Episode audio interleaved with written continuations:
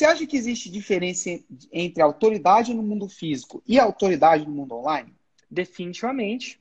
Tipo, se você de... tem no mundo físico, você não automaticamente, a partir do momento que você entra no online, você já entra com autoridade? Absolutamente não, absolutamente não. O fato de eu ter autoridade no Brasil, ser reconhecido como um especialista de marketing digital, por exemplo, não me ajuda em nada quando eu pego um avião e vou para a Espanha. De nada é. adianta. Ninguém quer tirar foto, ninguém me pede dica, ninguém sabe nem quem eu sou. Então, autoridade não é uma coisa que você tem, não é inerente à pessoa, não está no Érico, está nos olhos daquele que, que vê. Então, se você uhum. tem autoridade no mundo convencional, quer dizer que para as pessoas que estão no convencional, estão interagindo daquele jeito com você, você é um especialista, você é uma pessoa de, enfim, reconhecida.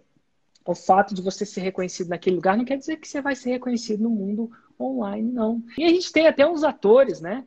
Atores brasileiros que são uma grande autoridade aqui, vão fazer filme lá fora, não necessariamente são uma grande autoridade lá, eventualmente eles constroem essa autoridade. Assim como um ator, para ser reconhecido nos Estados Unidos, tem que fazer um filme visto nos Estados Unidos, um, uma pessoa, para ter uma, uma autoridade online, ela tem que fazer um trabalho online também.